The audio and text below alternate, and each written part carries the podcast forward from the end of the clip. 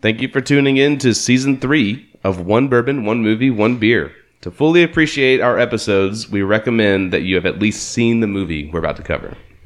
Yeah, uh, we're still three friends that love bourbon, movies, and beer, uh, but please note that none of us are experts in any of these subjects. Yeah, and we still love drinking together. We still love watching movies together, and we still love talking. This podcast will contain many spoilers and some adult content. Still, very fucking valid. And still, if you enjoy the show, leave us a rating, five stars are preferred, and uh, leave comments, whatever. We'll interact with you, but uh, share with your friends, share with your family, share with your kids. Not your kids, but we love you. You can also check out our website, One Bourbon, One Movie, One Beer. That's using the number one instead of the word one. There you can send us an email, stream any of our episodes, find links to Facebook, Instagram, and Twitter, or even chat with us live. And also, uh, any fans want to interact and suggest on the socials movies you'd like us to feature, uh, please drop them in comments, Facebook, Twitter, All uh, those Instagram, things. all the Grammys, whatever those things are. And then enjoy the show. We wanted to take a minute to thank our sponsor, Myaderm. Yeah. Myaderm is a cool company that creates skincare and pain relief products using CBD oils. My personal favorite is the one with the highest concentration of CBD on the planet, the Advanced RX 20 cream, because I'm super old and I need a lot of advanced cream. For all the pains. For all the pains. Four yeah, years of I take that stuff, coat my entire arm in it before a softball game, and I feel great for hours. Yeah, I like to use the regular one too. Like they're all advanced, um, like twenty four hundred or something like that. Yeah. and they feel great on a sore arm, elbow, shoulder. Then you can get out and play the game again. So we're good to go. Yeah. I'm a chef, so literally shoulder to top of the butt. That for me. The whole back. the whole, all the back, all the of the knees. area. Just put it on. It'll make you feel better. So go to myaderm.com and use promo code BMB to get 20% off your first purchase. Uh, I, I suggest the RX20 if you're in as much pain as me. so again, that's uh, myaderm.com, M Y A D E R M.com. Type in the code BMB at checkout and receive 20% off your first purchase. Welcome to episode 44 Joker. yeah, Joker. Not the Joker, but just Joker. Yeah, just Joker. Just Joker. I'm Whit. I'm Paul And I'm sitting in a comfy ass chair. for once. Yeah, this is like our fourth studio iteration. Ryan, Ryan may pass out in this chair, just so I'm going to have to wake I him up. I might. He's like super comfy.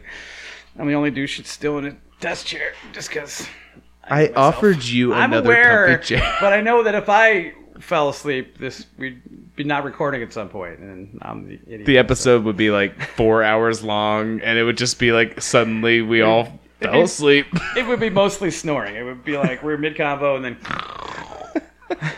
three douches snoring. yeah, we we're coming off a pretty lengthy break. we took it. We took a hiatus, and that's a gentle term for But- five months. The listener will never know because you'll be mean- able to go straight from episode 43 right into 44. Unless they have been a listener and we're like, where the f have they been for five months? yeah, haven't put out an Yeah. episode. Yeah. in a I few was uh. I was hanging out with uh um Mike who had given us the American Psycho episode. Yeah. he was like, "So when are probably you still mad at gonna record again?" I was like, "Eventually, we'll get Eventually. there." We'll be there. we haven't stopped. We haven't. We didn't delete the podcast, but yeah, we're we're still working on it it. was on a shelf. Now it's off the shelf. But any any who's a woozle. Let's see if we remember how to do this. All right. Nope. First, we always. What are we doing? First of all, we always start off with first impressions. Of the Braves? no. To timestamp the podcast. Joke, joke, Joker. Paul, you're going to have to lean into that mic. Yeah, I wasn't trying to. Yeah. Anyway, you're like, I got to remember what to do. how close, how far away. But now, first impressions. Brian, you want to go first? Impressions? Sure. Yeah. Why not?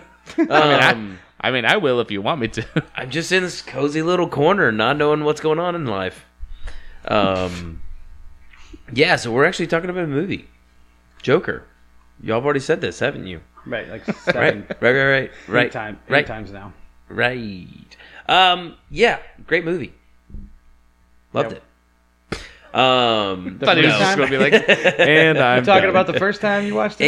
and next uh no i i really do love this movie it is it may be the best movie in terms of visual character development that i've seen um seeing joaquin phoenix how he portrays arthur and from the beginning of the movie until the end and you see the progression of the character through the entire movie. It's there's specific moments that are like those catalyst moments that you see change actually happen. Um, or do you? We'll never know. well, but not only that, but then it's one of those movies that has one of the most fantastic score or soundtracks scores to the film that help bring you along this journey. Yeah, you're right Um, about that. It goes from like being epic to being awkward and strange. Yeah. and, like it, But dude, it, it fits is the mood so much in this. it mood. literally you feel it. It like Whit said it before we started recording, but it feels painful to watch it because it feels so real. yeah, Um, yeah, I mean, definitely visceral. like what you're saying, like he goes through like physical changes and the way that his character even carries himself. I mean, Yeah. there's layers upon layers of this character, yeah. all in a three-hour movie or two and a half hour Two and movie. a half hour like. Two and a half. like- Yeah. yeah. It's But- crazy. I mean, just to keep my first impression short, beyond that, I felt like it was a phenomenal movie. Um, Joaquin Phoenix was more than deserving of winning the Oscar for this movie. Um, just based on his his physical transformation and just how I don't I don't feel like we've ever seen a movie portray mental illness to this extent, or at least I can't recall one that I have. Yeah, usually they're they're expressed in like a way that's trying to be gentle or Yeah. not real, not dark like it can be.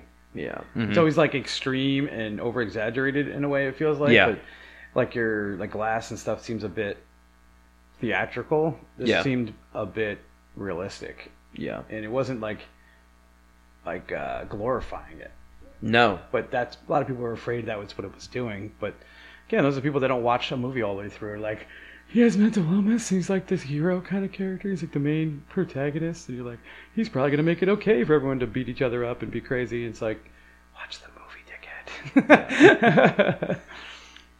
but yeah, it's definitely interesting in that regard. I like that. It's a good point. yeah.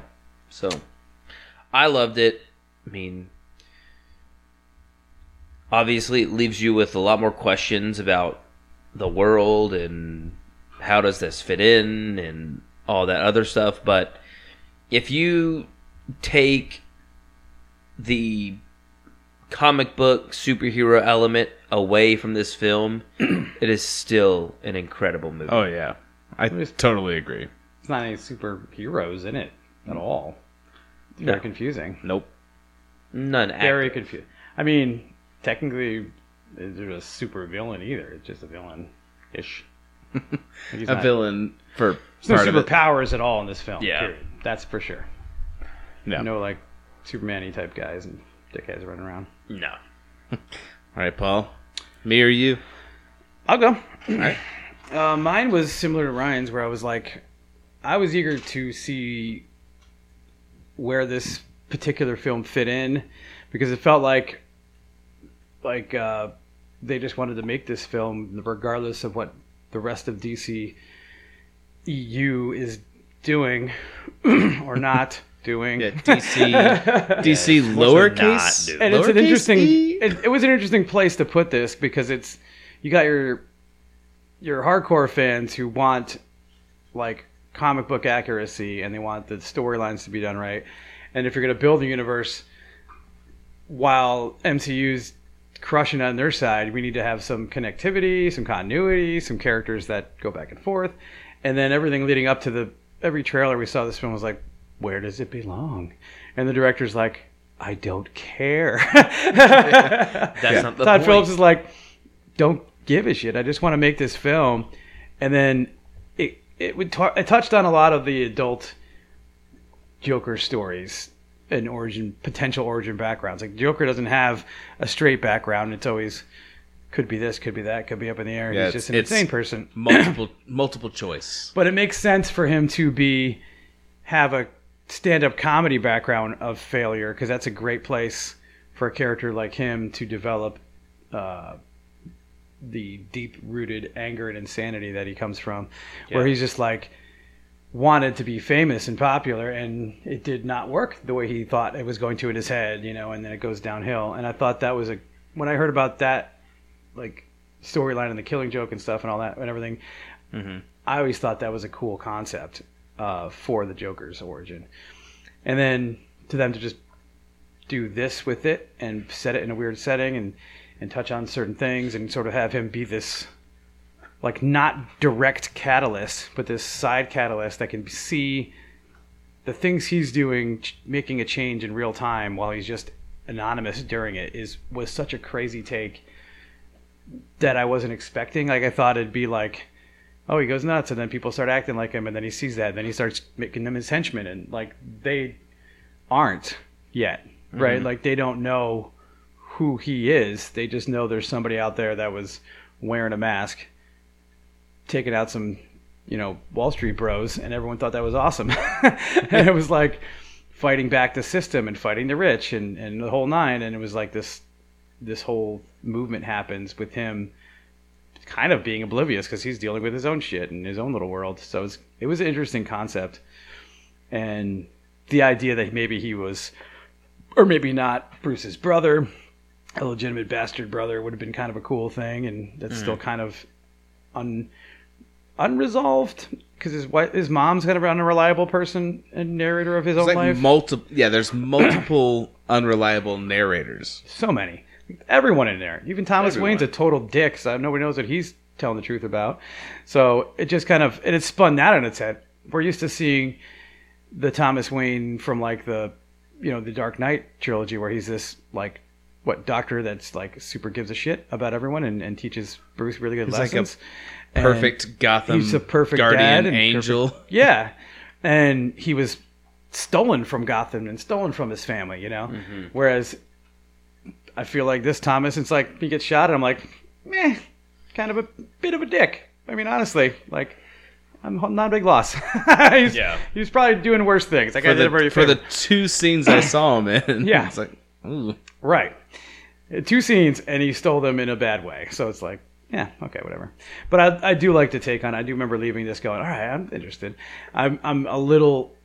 I liked it so much that I really feel like if they didn't connect it or don't connect it, it's a miss because there's so much pay dirt in this and so much gra- like world building they've done and potential uh, concepts and directions it can go in with it by keeping it dark and gritty and, and grounded in reality and, and hitting on things that are relatable in a way. Because that's one of the things, you know, comic book fans have a little battle about whether it's like, do I want to be not me and this superhero that can fly and shoot lasers out of my eyes, or do I want to be the realistic version of superhero that can be, you know, wear a suit and some gadgets but still just be a human, you know, mm-hmm.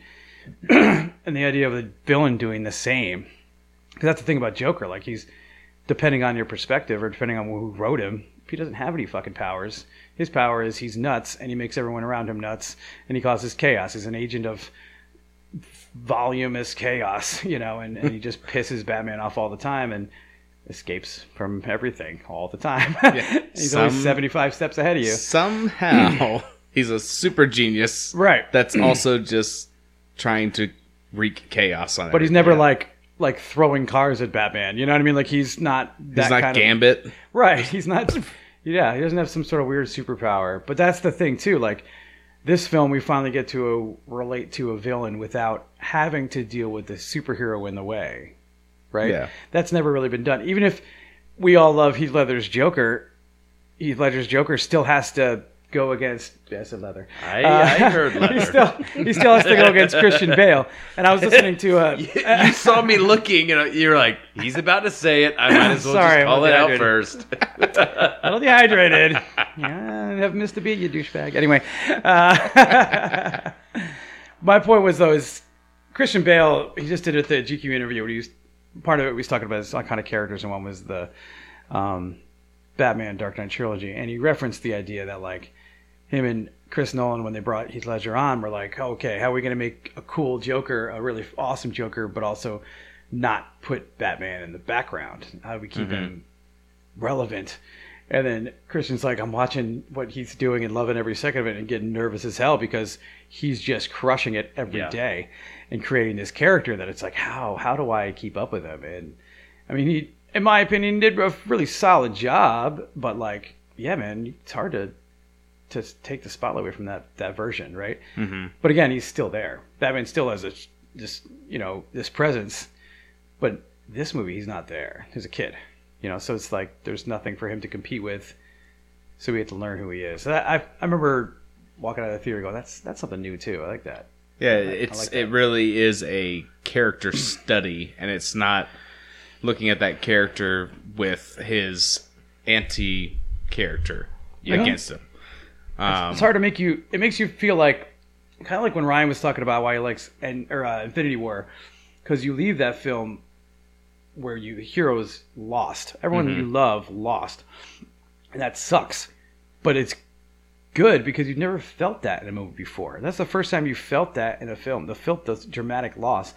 And the Joker for me was like one of the first times I felt for a villain in a way. Like I started rooting for him in a way, even though he's a messed up individual. And the time when you're really going, "Oh, look at this badass Joker! That's him! That's him!" And then he starts murdering the shit out of people. You're like, "Oh crap!" like, It's Like, him. um, it's him. son of a bitch. Like I like. Him, I but don't- forgot he's a bad guy. yeah, he's definitely the bad guy now. But it's just like, but he's also not an anti-hero. right. He's just a villain. Oh yeah, yeah, and that's the part that's tough, right? How do you, how is he a villain when he's the only dude in the room, right? He's just a villain to society, I guess. Well, that's what I'm saying. Like, like Yeah. that's the part. It's like he's not an anti-hero. He's a villain by definition, but because he's doing bad shit, but no one's stopping him. Mhm. You know, and yet, so I'm curious as to what if Todd Phillips is going to bring in Batman for this crazy musical sequel he's plotting that I'm confused about. But um, I'm curious. Hey. Frantic shaking his head. like, We will for sure see it Jesus Christmas. and do a first takes on it. yeah. All right, your turn. All right, my turn. So we had planned for many, many months on us going to see this together, and I ended up going down to Florida and seeing it with some friends, like at a bachelor party. It's really nice of you. Remember that. um, but I was not gonna like let that ruin anything, and we still saw it like right when I got back from that trip. So I saw it 2 Don't times. Let it ruin anything for you. Yeah, yeah, yeah. precisely. I saw it two times within three days. Oh my God! Can you just get your first impressions? Not and I in? did not, and I did not do the Jared like hot hands shuffle to like do that? let You you guys know. I wasn't like, oh, here comes a good scene, or did Yeah. you see that? Um, but no, the very first time walking out of it, I was like in the same boat as you, Paul, where I was just like, oh, this is a character study, and there is no hero. We're following this villain who is becoming that very first possible incarnation of it. and I loved how they were pulling from so many. di- I like it when the comic adaptations are from multiple different comics. Right. Or they'll take a little bit of this one or a little bit of this backstory, which is perfect for the Joker. Because he himself, like we were saying, Like none of says those are definitive. yeah, he's like, my backstory is multiple choice. Like my Mm-hmm. story like I have multiple versions. Even Heath Ledger, his version tells two or three different versions of how You he became scars, yeah.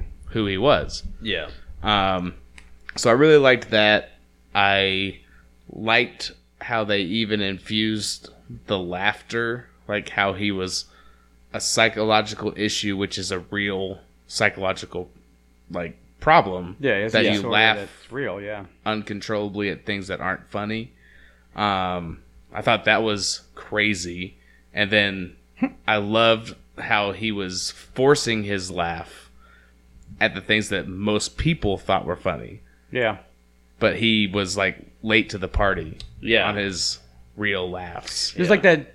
I think Erik Voss is one that points out like the only real laugh At he the actually is- very- gives up is the very end. Very end, Despite Yeah. all of the laughing and all the stuff that happens, it's just that one laugh. Yeah, I mean, to your point, there's that scene of him in the comedy club, and the guy's telling jokes, and everybody's laughing, and then it's just a silent pause, and then it's just him laughing Yeah. by himself, and he's looking around at everybody, trying to find humor the way normal people feel it. Yeah, he's like trying to take notes like he's in a classroom. He's like, "Oh, they all laughed. Yeah. What was what were they laughing at? Let me write down."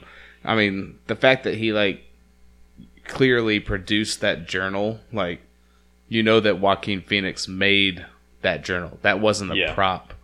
That was something that he did to create the character. Yeah. And then he also brought it to the set. Um but being able to pick up on Totally that, stole that like Ledger, but Oh, sorry. That Joaquin Phoenix. yeah, no, no, no. I'm saying he stole that from Heath Ledger. That Heath Ledger did. Yeah. shit. Stole it from Heath Leather. From it was a leather book. That's why I was thinking in the future about it. That's why- Leatherface. That's why I tripped up. They were leather bound leather. journals. What movie are you going to put in the hat? um, but no, so I I left just wanting to see it again to like be able to try and figure out where certain things came into play, um, and being able to see it a couple days later with you guys was great because then we had the discussion afterwards that we're basically kind of retouching now, where Yeah. it's like, how does it connect to these things? How could they connect it to these things? Is it still going to just be its own thing for a couple movies before it connects to things? You know, um, they just did such a great job, and this is one of two movies that I have left. Besides, well, three counting The Dark Knight, but like when I left the theater, I was like, that guy's going to win an Oscar, and it was the Heath Ledger performance in Dark Knight. I was like, he's got a chance, but at that time, I didn't think you could win It for was being unheard of. Yeah. in a comic book. So I don't remember like walking out and be like, Heath Ledger's just wrapped up the Oscar right there. Like, but I did walk out of The Fighter with Christian Bale, and uh, I was like, he just if he doesn't win the Oscar, I don't I don't trust it anymore because he Yeah. channeled a real human being and like crushed it in that movie, mm-hmm. and I was like, okay, he he should win. Yeah. And then I left this movie and I was like, oh man, like he just did the same thing with a comic book character. And he just fully embodied a person that you could totally see having all these issues Yeah. layer upon layer upon layer until he just gets crushed down into this psychopathy, I think is the word. like I don't know, like where he just has to be crazy all the time. Yeah. And needs something to bounce off of, which eventually becomes a hero or Batman character. Yeah. Um, so I was just I was just blown away by the performances in the movie and how well Todd Phillips directed it when all he's known for are comedies. Mhm. So I just loved it and I like rewatching it, but it's tough to rewatch Yeah. because of the basis of it. This is like this is like it's dark. Todd Phillips is like Jordan Peele film, right? Where it's like, oh, you're a comedy guy, ha ha ha. What? What just happened? What did I watch? I thought this was gonna be Yeah. funny. No. Joker's like a guy who tells jokes. Like, what happened? Thought it was gonna be like a sketch series. Yeah, right. But no, I think No? It's I think we dark. all agree that we walked out of this movie expecting it to win a lot of awards and we hope that they can build off of it because Yeah. of how good it is. Yeah, I mean, it, they would be. Again, there will be. I'd say they would be because I'm hoping they'll fucking pick up their shit here and figure it out. But they will be stupid when they don't use this film to connect it to the fucking DCU proper because it's so good, and they won a goddamn Oscar. I'm pretty sure they weren't throwing Oscars at fucking Batman vs Superman. No offense, to Snyder. They they definitely weren't throwing them at Batman and Robin. no, Not even close. they were hiding them away. They were throwing literally people named They Oscar. weren't even considering them for Razzies. That's how bad. Like they're not even good enough for a Razzie. This is a go fuck yourself even and forget this movie. bad. It's so bad. yeah, but yeah, yeah, that's good impers- impression. But it's not a fun movie. It is not. It's a strong movie, but not a fun one. it is a strong movie. Speaking of strong, you guys ready for some bourbon? Ryan's definitely ready for his second load up of beer. Ryan's like, can we start with beer? Like, we're just starting with something. So why did we pick Castle and Key? Because I felt like it. Well, I think it's because the picture looks like Wayne Manor on the front. Somebody was going to connect it to something. Ding! I was about to say, ah. I don't have it, but I do for the beer. yeah. we all do. No, I mean it definitely looks like the front doors of Wayne Manor, which is a damn castle anyway. So Yeah, it looks like the Biltmore house, pretty much, Richie Rich's house. right? But no, what's it called again? Castle and Key. Castle and Key. Ryan knew a little bit of a backstory. Well, they're- straight um, bourbon whiskey. They were interviewed um, for neat, right? for the Neat documentary on Netflix, and Oh right, this was that was such a good one. this is one that was kind of a newer thing during that documentary, and they just started um, bottling. Um, I think, or just started. It just got released a few months ago. So it's So still this is fairly literally a baby bourbon. new. It's not a baby. no, Um, they've been doing Five stuff years old. Yeah, so I think they like the it's an it was an old distillery from like 1887. hundred years ago or something like that, and then they just reopened not even ten years ago, I think, This this specific batch was released in 2022, so pretty recent. this year. But yeah, you're right. They uh, they restored the old historic old historic. God, I can't fucking talk tonight. Old Taylor Distillery. Hey, he's reading the label and I you can't get it. Yeah, I can't even read the words in front of my fucking eyes. Uh, no, you're right. 1887, they pulled that. They reopened. Well, that was the original distillery that was rented then. So they're just reopened that distillery. it's so new that it's not on Flaviar. It's, aged four years. Because that was how long ago they decided to open this thing. I'm assuming. it's well, pretty cool though. so- it tastes pretty goddamn good I've, for being uh, 10 minutes old. I've seen it. I've seen it coming out, and I remember watching it, and I was like, "Oh, that's really interesting," because, um, yeah, it just seemed really cool. And I, I remember when I was watching it, I'm like looking the distillery up, and I haven't seen them do anything. And then, literally, uh, probably two months ago is the first time I saw it, or I had I tried it because a friend of mine had it. Yeah. So Well, yeah, and the uh, stopper is literally like It's like hefty of, metal. dude. It is. I was expecting to be plastic. No, it it's is not made out of a type of metal I could brain somebody with. like out of vibranium. Dude, it's right, well, like cool solid it. brass. or Cool your jets. oh, sorry, We'll talk adamantium. about we'll talk about that newest trailer later. But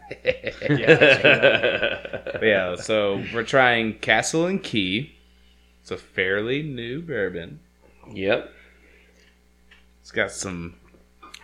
I, I think I was talking before we even tried it. that It has like a sweet smell, but it almost you can almost smell like a uh, like a rubbing alcohol like to it. Yeah. Like- Well, You know, it's funny you say that because I had that thought for a second and then it went away. But as soon as you said that, I'm like, boom. yeah, it's like what what I'm finding interesting about them is this is the third time I've had it. The first time I had it, it was a little more similar to this. I think this is a little fruitier than the first time. Mhm. The second time I had it, it literally tasted like apples and pears, Ooh, and this is it was that to me. very noticeably fruity. I've got Not like when you say the word fruity, it, we're not like saying it tasted like berries and sunflowers and sunshine. No, it's not like that. It like was sipping a rainbow. no- yeah, it's not like tasting the rainbow. It's I mean, like- apples and pears are fruits, bro. You were good. yeah, but you think, of, you think of apples and pears; those are not like your sweet, fruity fruits. It's yeah, they're tardier. Yeah, they're tardier. And so sunflowers. Um, though, not even a fruit. So there's that. no, I Like, well, most people, when you have a drink and you think of fruitiness, Yeah. you think of either berries or citrus. Yeah, Man, And- this it smells a little bit like icing. If you smell it a little bit, Wait, so his ears perked. He's like, "Did you say pastry items? Did you, that something goes on a cake? I, I like cake. I make cakes. Yeah, I mean, because it has get, that like, vanilla. sweet icing smell a little bit. it has that vanilla, Vanilla, note. yeah. It has the brown sugar. It tastes like caramel to me, like the Very caramel caramelly. Caramel appley. It. I'm trying to compare it to things we've like in my mind, things we've tried. Don't you dare months say and four months and months ago. roses or No, this. One of the four of the roses. You know, if you if you just poured a little bit of Four Roses into this, it would taste just like Four Roses. It'd be like five roses. But um, like barrel, like there's a couple barrels that have similar Whoa. notes. Whoa. Like- Like, like shots fired. Well, like I have the uh, our Armida one yeah, Armida? Armida. and Armida, Armida, whatever. I don't know, but That yep, that one. it has The, or, the orange label. it has like the subtle like almost a pear or an yeah, apple yeah, yeah. in it. I remember, yeah. and but this is a totally different version of that but it has some of those same notes Yeah, it's like almost coming from like a different angle. It's weird, like a different yeah it's coming from Different, the like, left instead level. of the yeah, right it's weird. Coming in sideways. but i like it upside the head with sideways. a Apple. lot Yeah. Um, so before we move on from bourbons, I wanted to just share with our listeners, um, and I know I had shared with you uh, maybe a couple weeks ago, uh, but with Paul as well. So I had a buddy that introduced this idea to me, and it's just something, some fun experiment that I'm trying out. Listen, if this is an air mark or some sort of online No, pyramid so scheme, I don't want it. he he did this thing where any he had an he had just an empty bottle and any time he was about to finish a bottle of bourbon or whiskey he would take the last little bit like almost like the last sip and pour it into this bottle and he called it his infinity bottle mm-hmm. well i have gone ahead and done this experiment where i have a small cask that i have then i am pouring the last remnants of bottles as I finish them into a small cask, It's called the Infinity Dregs. Is that what we're calling it? the Infinity Cask. so I went through of all of the bourbons and whiskeys I have in my cabinets, except for the spicy ass hot one, Oh, right. because I Yeah. wasn't gonna. That might be a game changer there. Yeah. i wasn't tried gonna put i that in tried to help you with that one when i was at your house i was Yeah. like i'll Yeah, sip some of this I'm gonna have that for literally like three more years. That's a hard one. To, Um, that's a hard one to chug. So I went ahead and started it by just taking like one to two ounces of everything, or maybe one or half an ounce, and just started putting it in there. So I have it all in a spreadsheet of when I put stuff in there, Nice. Nerd keeping track of it, and so that will be something that we will go over on this podcast at some point. well i went to go I move the mics and everything and we have lots of bottles that could be added to that cask Oh, from the other the stash. Is it still over yeah there? yeah Oh boy. Oh boy! That kind of We reminded me of that time that Whit bogarted some of his new b- bourbon, and we had to make a hybrid for the Hey. flask. I That thing still, was freaking delicious. I still have a little bit of the rye over here. So, So, what was it? oh the uh, my god! ocean rye. ocean rye, and, and then, then what just just the regular ocean. regular ocean. That is a combination made in heaven. That is what that was. It was a pleasant surprise. Well, Because one you put we one put it in there to go see what? What were we going to see? Thor, Love, Love and Thor. Thunder. Yeah. Levin. Well, I was like, I was like, hey, we'll just fill up this flask. You're like, yeah, that's enough. And you took it away. I'm That's like, it wasn't We full. gotta go. We're I like, gotta man, fill up this little guy. we've still got a fifth. I was We've like, only got a fifth of this filled. Like, sorry, I, I don't want to share. Yeah, I'll Well, give you a it's little. funny because like give you a taste. It's It's fine. like if I'm- Paul and I had a better we're not product. on the air, so it's like we share the we share all these as much. We're very generous with each other during the episodes, but off mic, we're like, fuck you, get your Hey. own. I'll tell you what else is great.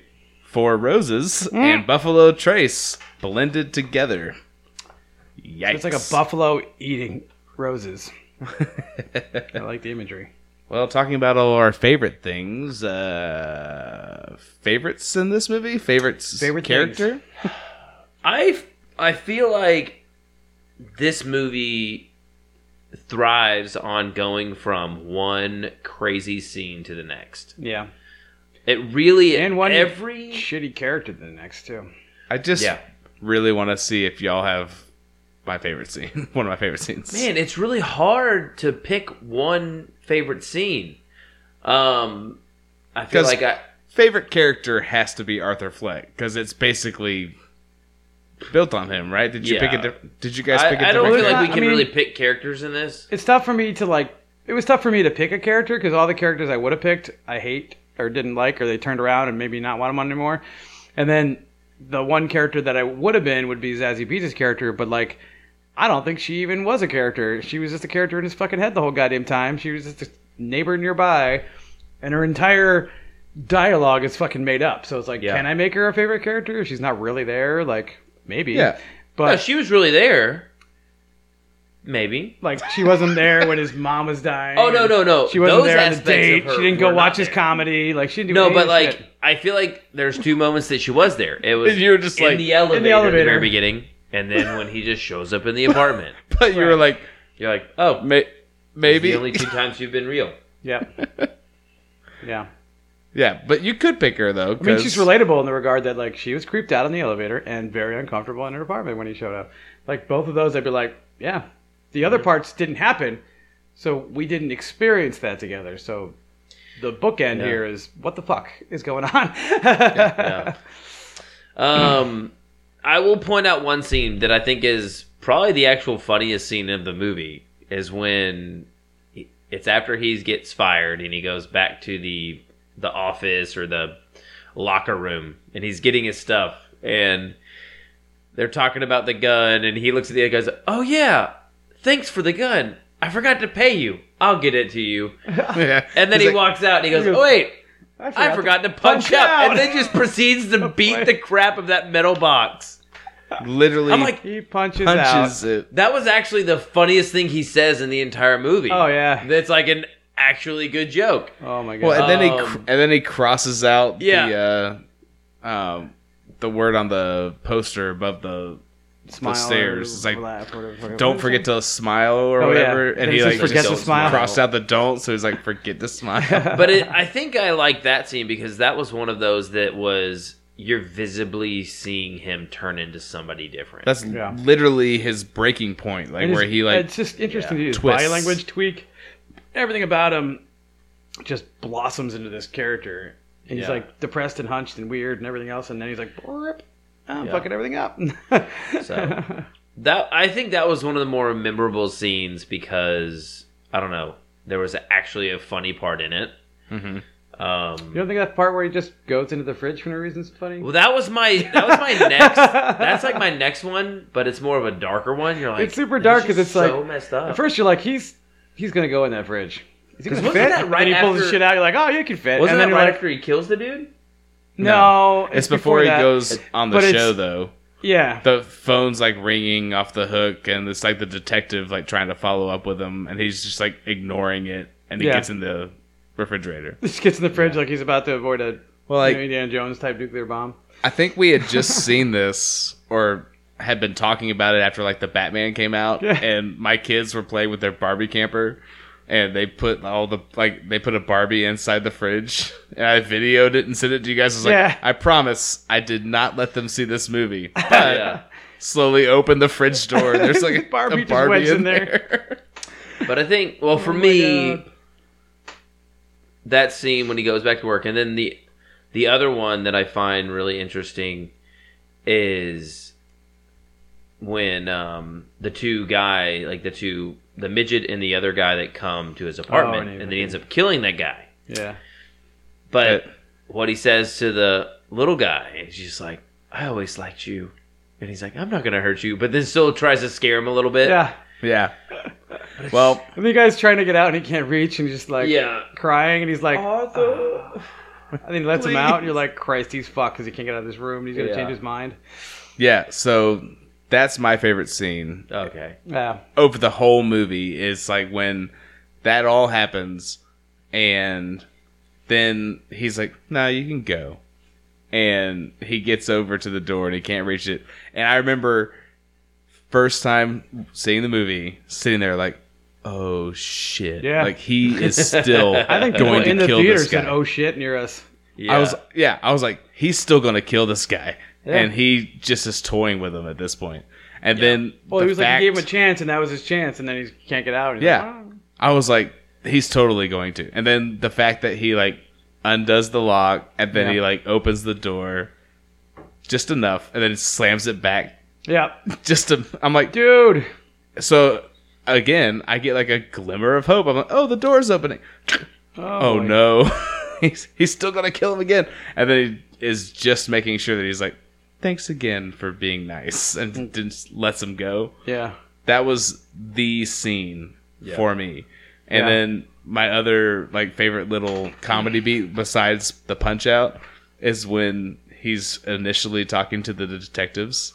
They're like, "So is that like a clown thing?" And he's like, "Really, a clown thing?" and then he tries to walk off and just slams straight into the door because it doesn't open from the oh outside. God. classic clown. It's so good. And I was like, and the detectives are sitting there like, did he? Did he mean really just do that? do that? Because that was like they're almost looking at each other like, that was pretty good. But then he like tries to wave at it. They're like, oh, that was okay. You're wrong. Sorry. Yeah, But like, I remember laughing really hard at the punch out and that door. Yeah. yeah. So I was like, see, it's not entirely serious. We laughed twice. Yeah. We're good. For me, I have like three scenes. One for me is that scene with him playing peekaboo with the kid on the bus, mm. where at first you're like, "Oh, she's gonna surely like think this is okay because he's not being totally freaky weird," and then she doesn't think it's okay, and then he's all fucking fucked up, and then laughs and has to hand her that card and shit.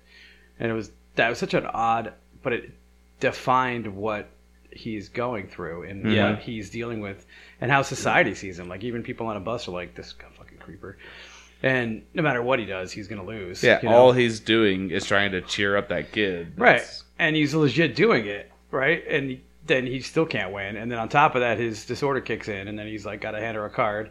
And she's got to believe it or not, you know, like, is this guy full of shit? I mean, he has a legit laminated card. This is real, right? He's a card carrying member of the Laugh Society, so.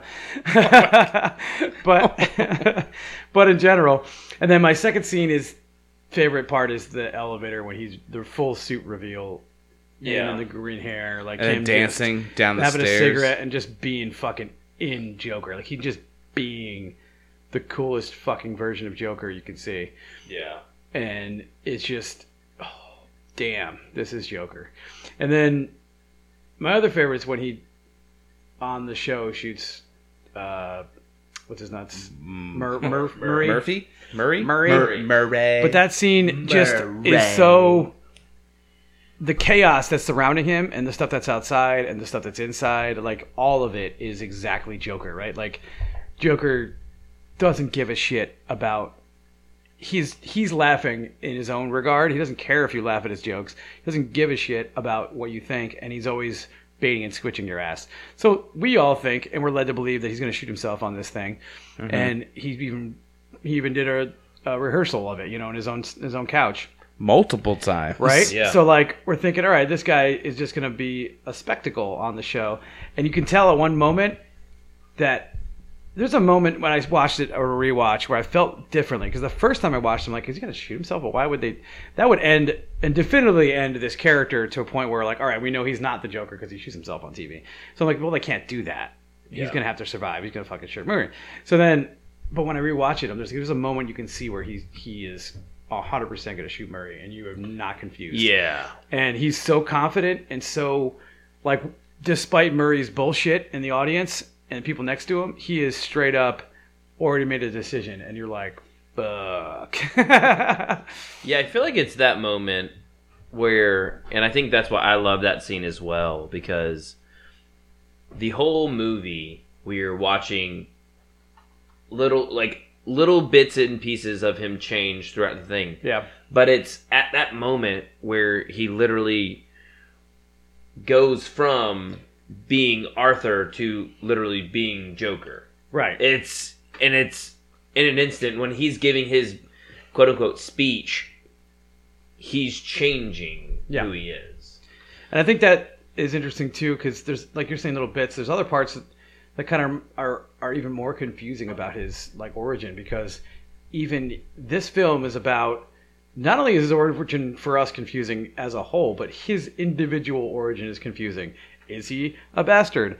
Who the fuck is he? Is he even his mom's kid? Like, is he adopted from his mom? Like, what is happening? Like, Yeah. whose fucking kid is this guy? And he doesn't even know. So, is he even Arthur? Right? Yeah. Like, at the end of the day, who even is he? Because even Arthur could be a fake persona that he is made Yeah. up. Dude, that is Right? deep. and that's the part that's crazy because you're like, all right, well, there's a Bruce Wayne and a Bar- and a Clark Kent, and now we got an Arthur Fleck. Do we though? Yeah. Do we fucking have an Arthur Fleck? And that's the part that's crazy. Like we don't even know if this entire debacle is just a crazy thought for a guy who isn't named at the end of the film as Arthur Fleck, thinking he is Arthur Fleck, but maybe he's fucking somebody else. You know? So it's crazy. This movie has so many levels. It's mind blowing.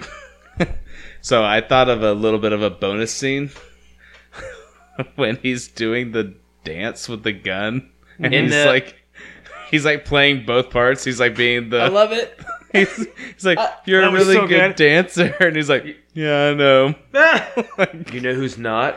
that guy. That guy. Just bam he shoots the wall and then he's like like that's the difference between like the version of that guy and then later on the scene you talked about with the with the little guy let him out of the room when he's he's completely comfortable with the makeup on blood all over his fucking shit not giving a fuck anymore but earlier he shoots a hole in the wall and he's losing his mind going I've gotta go cover the I was hole." watching the tv show too loud you know like he's freaking out his mom who's not even in the room ever like she's definitely dementia he's so concerned and loves her so much that he's afraid of upsetting her with a gunshot in the fucking wall. yeah, it's insane.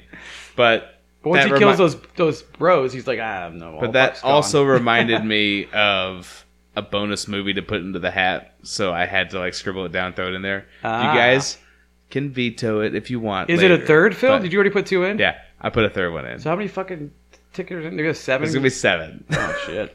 but you can it, veto Ryan. it I tried up the odds. Nick Rich just knocked it right back down. because I meant to put it in the hat, but I didn't want to like Once peek. you realize what it was, you're like, I can do this. Yeah, But- now I'm not so sure. I didn't. I didn't want to peek at what you guys put in there, trying to find my old notes. So I just. No one's gonna peek, but it was a 50-50 shot, and now it's not. So we're fucked. I tried, man. I tried. Uh, well, you can veto it. Okay. Uh, so God, Whatever it is is getting vetoed. If it's not, what what are the other three? Well, in that case, let's go s- straight to Con Town. Anybody Con Town. got any? I got two. Start it up then. Uh, the Bruce Wayne scene. Yeah, that whole. I hate sequence is Messed up. Why do you hate it? I just hate the fact that like Like you think it's unnecessary, or you think I think it's unnecessary. I don't see why.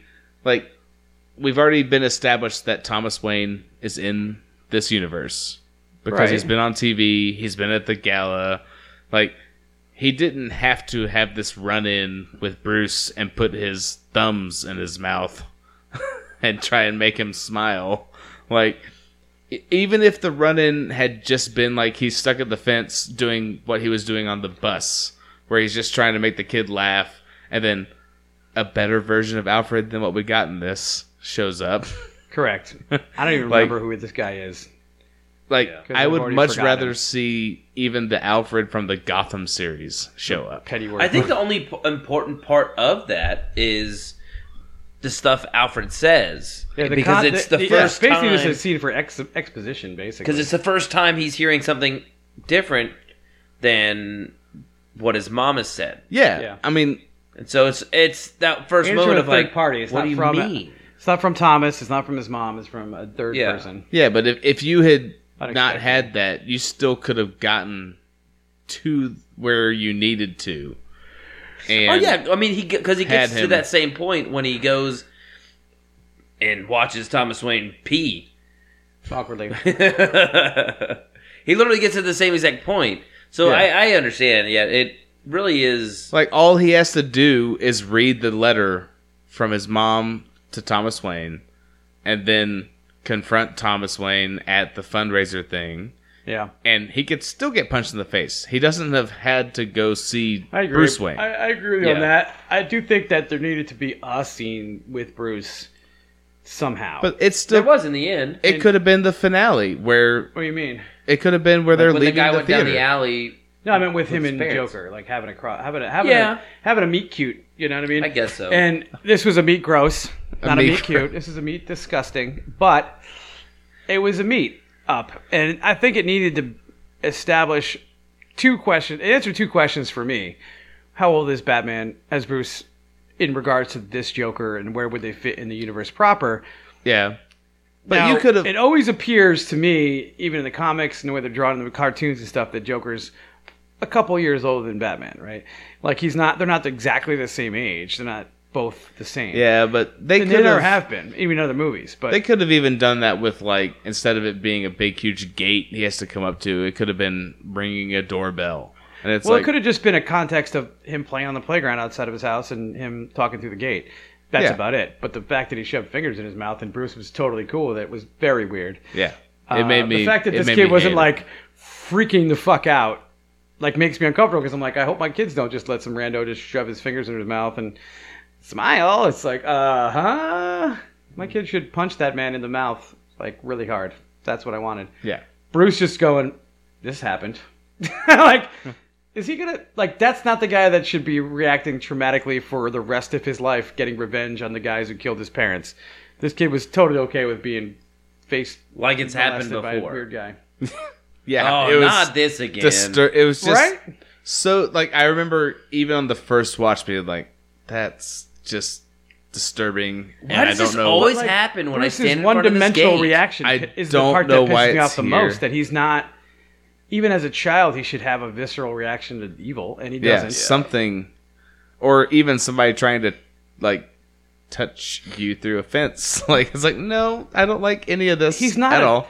That's just something a two-year-old doesn't know how to react to. Not a fucking ten-year-old. A ten-year-old at this point in life, when is this the first time that the like your dad's a total dickbag? He probably creates an enemy every time he takes a piss. You know what I mean? Like that's not the first time he's talked to had an altercation in a bathroom with somebody and then punched a guy. Like that has probably happened once a week for this Thomas Wayne. so the act of Bruce being totally sheltered from other humans is is hard for me to believe. So I'm agree with you on that. It's very weird that we have a one-dimensional Bruce having a weird uh, interaction that's unnecessary, and then we have a one-dimensional Alfred n- giving us unnecessary context. I mean, Yeah. I only defend that context in the regards that it's the first time he hears a contradictory, like Ryan was saying, version of it. But because it's not from the mouth of Thomas Wayne himself, he doesn't believe it yet. Yeah. and Because then it Thomas, happens- Thomas doubles happens down on literally- it. In fact, goes farther, which Yeah. is what helps push him farther over the edge. Yeah. because he's like, it's either this or it's this, and then he's like, oh, it's this, and holy fuck, like fuck you, really, and that's part of his like final nail in the final part of the coffin that he needs to just go fucking super super Joker. But I don't know if he would have gone from one to the other without that little bit of jo- of Alfred context. Um, I think it was necessary in a way. It could have been done better, hundred percent. That was part of my con. Is like that scene itself is one of the weakest acted scenes of, the, of anyone in the film. Yeah, it's just no just offense to Baby Bruce, but you. s- it's just so best. weird. Like it just doesn't it doesn't fit in the way I want it to. Like I understand that they need the meat gross, meat cute thing. Meat but- gross. That's I coined that phrase. I love it. Hashtag it. Hashtag meat gross. it's, it's like so much so that I'm like I don't even remember what the other con was. Nice. like that's just that's Success. it's so gross. So that, I'm just gonna stick with one. well, maybe you'll remember it when we talk about our. Yeah, you'll you'll say something and be like, "That was it. That was the one." Oh, oh, I got it. I got. It. I remembered. Um, it's not necessarily a full-on con, but I feel like they could have picked a different song for the stair dance. Oh, then Like- Like when he's coming into a basketball game. yeah. Yeah. like, I feel like You're thinking more like. eh, eh, eh, eh. You thinking that one? more Yeah. jock jams. More jock jams. more Yeah. jock jam. Space Jam could have played for all. But um, I remember in the theater, like I like- I was liking the whole scene where he was becoming the Joker, like you were saying for your favorite scene, and then it got to that part, and I was like, okay, like I still like this, but I feel like there could have been a song that went more with the score, Yeah. and it wouldn't have been. good, it was he's, he's no James Gunn. it was such a departure that every time I watched it, I'm like, I think there could have been a, another song that sounds a little bit darker. Yeah. that still I mean, if you found one, uh, you could goes just up. cue it up for yourself every time you Yeah. watch it. and There's probably it. one on YouTube. hit mute. well, we can find on one. your uh, boombox. Maybe just get uh, Shaquille O'Neal to play Kazam and Yeah. rap over it. Yes. Good luck finding that. You can't even get that shit on the internet. It's gone.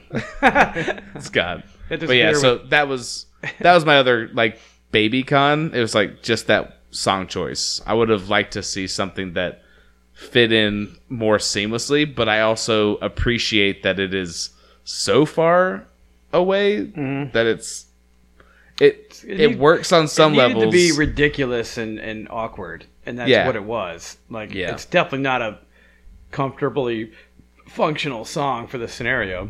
yeah, But So- if there was a perfectly seamless song, I think people's argument would be the opposite. It's Maybe. too perfect, too fucking But- perfect.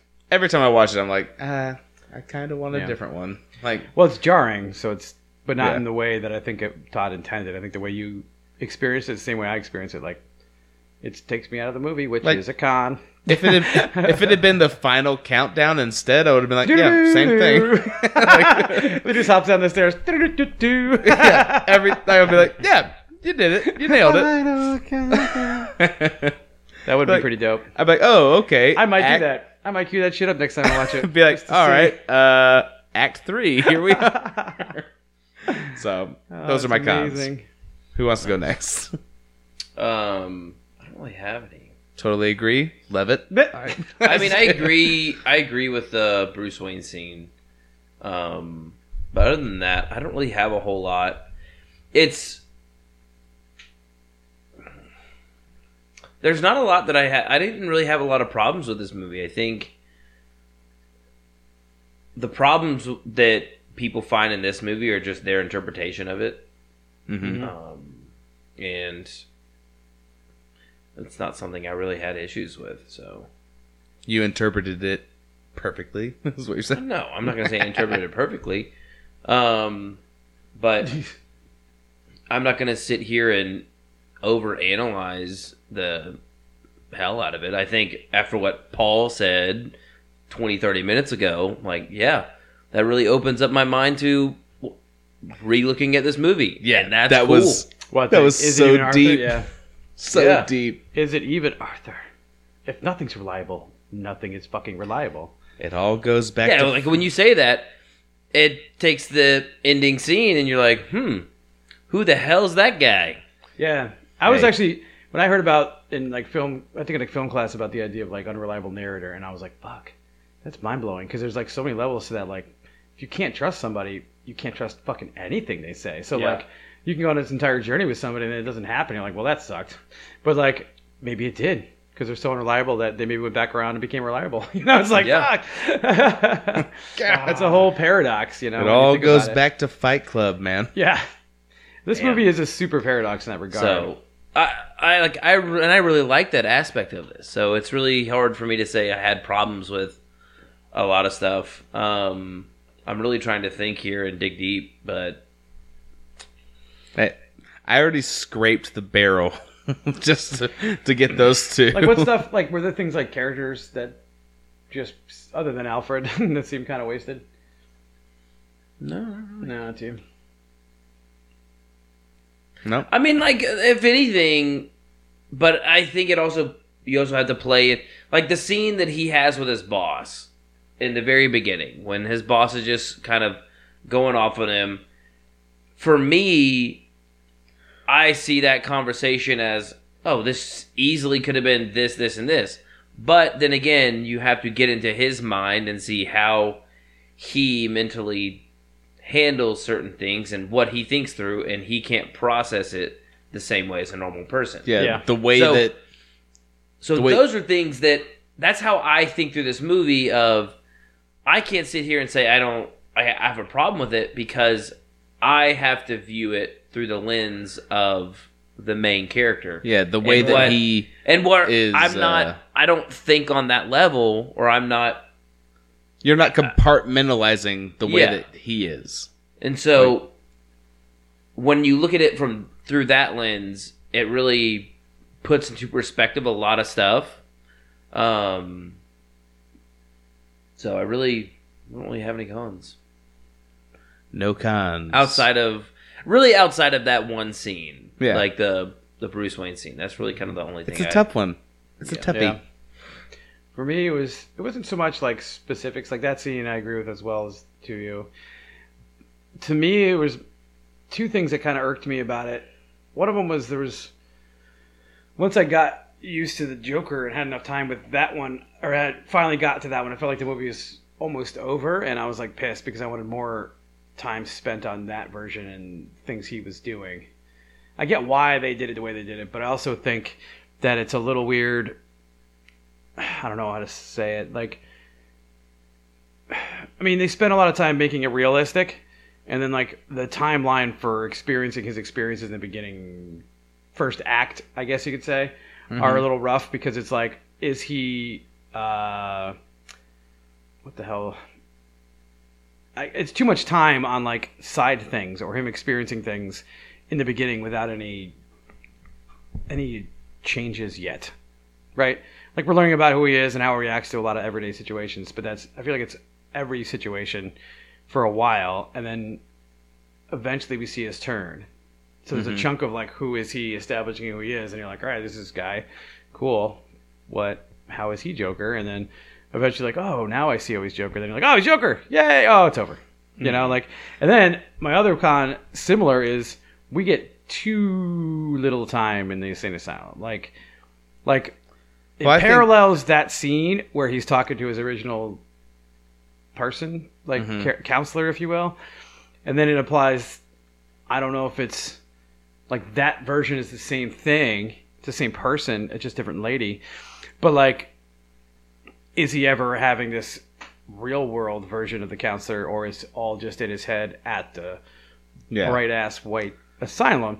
And if it is, we get some of that, but it's brief, and then he's running around in slow mo at the end, and you're like, oh, cool. Well, and I think Can't wait for the sequel. But like, I will say I wanted I- some more of that stuff. I was about to say I think that's the genius part of the way that they did it. It's like they forced the hand of DC to be like, "Do you really want to know what we were thinking? Because if you do, we got to have a sequel."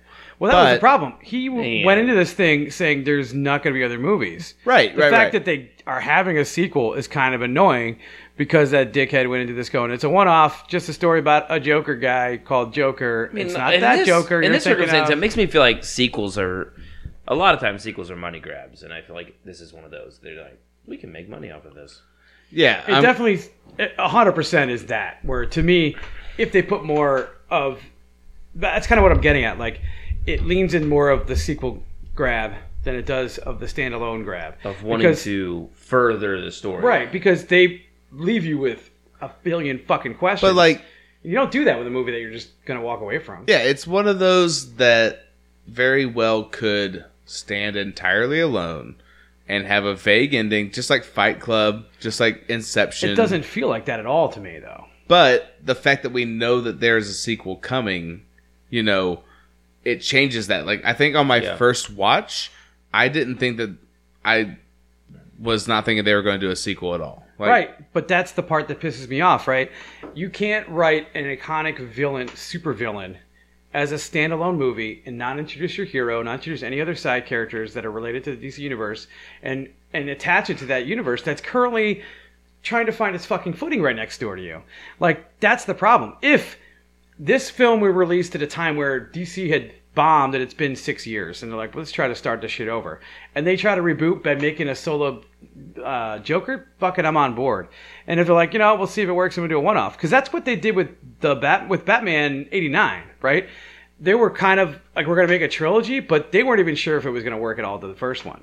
It was just like Star Wars, like they made it Star Wars, and then later on they're like, ah, it's Episode Four, ha ha ha. But you're like, it's a trilogy, but a nine G, and it's like initially they're like, this is a bunch of space wizards fighting with laser swords. No one gives a shit about this, you know. And they were sharing the script around like it wasn't a big fucking deal. But that was the thing. Like, is it? They were Todd built this and advertised it as a standalone artsy interpretation of Joker without any connections to the DC proper. Mm-hmm. And if it eventually does something, who gives a shit? But it's not gonna have a sequel. Batman ain't gonna be in it. Go fuck yourself. Like he was just all like that, and I'm okay with that if that's what it actually is.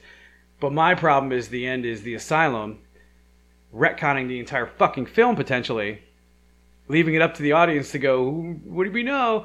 Who, whatever it is. And it's like, I don't want to think about that. I want it to be connected if it's going to be this fucking good. And if you're not going to make it connected, don't give me a fucking sequel teaser trailer at the end.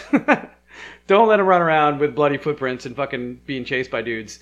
That's But an entire I don't think scene I want to fucking see, you know? I don't think that's necessarily a problem. I think that's what that's why I do like this because it I feel like we've gotten to a point in our world or in our society where people don't want to think about things. They want to be explicitly told this is how things are, this is how things end. I agree with you on that. I just don't. I uh, don't put But- myself in that camp of. I I'm don't just want saying, to. but I'm just saying that's what our culture is now. Where like, if there's a movie where people have to think for like ten minutes, people automatically hate it, Yeah, and except for like, movies. like that's why. Well, but that's the problem. People either love Nolan movies or they hate him. yeah, Like Yeah. the reason Tenet is one of those that people are like, I freaking hate it because you have to use your freaking brain and think. yeah. Well, it's and, either you, and nothing is outlined. either I have to think for ten minutes or I have to think for a lot of fucking minutes. Oh, you've got to think for a I have lot of ten minutes. I have I to go wanna- to college and study, Yeah. do a major on Tenet to understand. but it. I gotta but think, I'm just I gotta but think for ten minutes, then ten minutes backwards. That's what I'm saying. Tenet. Yes, that's that's a little bit extreme, but with this, you actually kind of have to think a little bit, and you have to have like an opinion for yourself, and and I think that's why I think it's cool because you get to ask yourself these questions, and you don't necessarily get an answer with it, and I think that's okay. I think it's fun when movies leave you wondering what if or right. like Inception, how it ends. You're like, well, can't you just tell me? No, that's the beauty of that because we're not going to tell you. We're just going to leave you wanting. Right. But that and we're okay with that. the the argument I have against that is I will give you that for like American Psycho or or even Inception, right? Where I don't have a basis for this these characters. I don't have a basis for this story. I don't have a other characters that could be here that are missing. You know what I mean? Like Tenet for me and, and Inception and all It's these other its own films. story. They're their they're their own story within their story. Would I like to see more of those stories? Of course I would. But do I have a comic book history going back to the fucking 40s about this character? No, I don't. So I have no comparison to go, well, this is what he could be going, and these are the things I want to see on film. And we've already had this establishment of Batman being at least three films per outing, right? Or several, or whatever the hell DCU is doing. But the idea of like, you can't have a Joker that Batman and Bat like that's in their psyche, right? Like Joker and Batman are yin to the yang. They got to be there with each other at some at some point. and having a standalone without Batman isn't. It's just it, you feel like there's a piece missing of that story. Now, do I want to see it in a sequel? Probably. Sure. Do I do I not need it? Well, only if this is definitively not a Joker I need to give a shit about, and I can just see it as for what it is. That's fine. I can do that mm-hmm. too. But I'm not sure what the fuck is happening right now because now Harley Quinn's in it, right? Harley Yeah, but- Quinn is a but you have to separate think, character that doesn't if- exist in any other zeitgeist but the cartoons and the Suicide Squad movie. if we were to have this conversation like when we originally had this conversation, we probably wouldn't have a lot of this information. But I think Right. that's that's the point That's what this of is a revi- like. revisit but it. I don't think I don't think it's right to. And maybe I'm thinking too much into this. I don't feel like it's right to sit here and say like this is a problem with the movie when Well, it's a problem for me. It's a con for me. It's my own pers- pers- perspective. and I'm and I'm just It doesn't have to and be for I'm you. just combating that because I feel like combating that. Again, you're gonna fucking lose though. Bring it. um, eh, uh, but I think it's also just an aspect of like defending the film the way it was created. Of like, it, well, that's like it what deciding like, whether the, or not the that is purpose, sequel bait or not at the, the, end. this you movie wasn't sequel bait at the made. This movie wasn't made to say like, "Hey, we're gonna make Batman man Batman fans Batman like man. want to come and see this movie and be excited because you're gonna see all this Batman related stuff." That wasn't the point of this. Was it the point of it was we're gonna go for the Joker fans?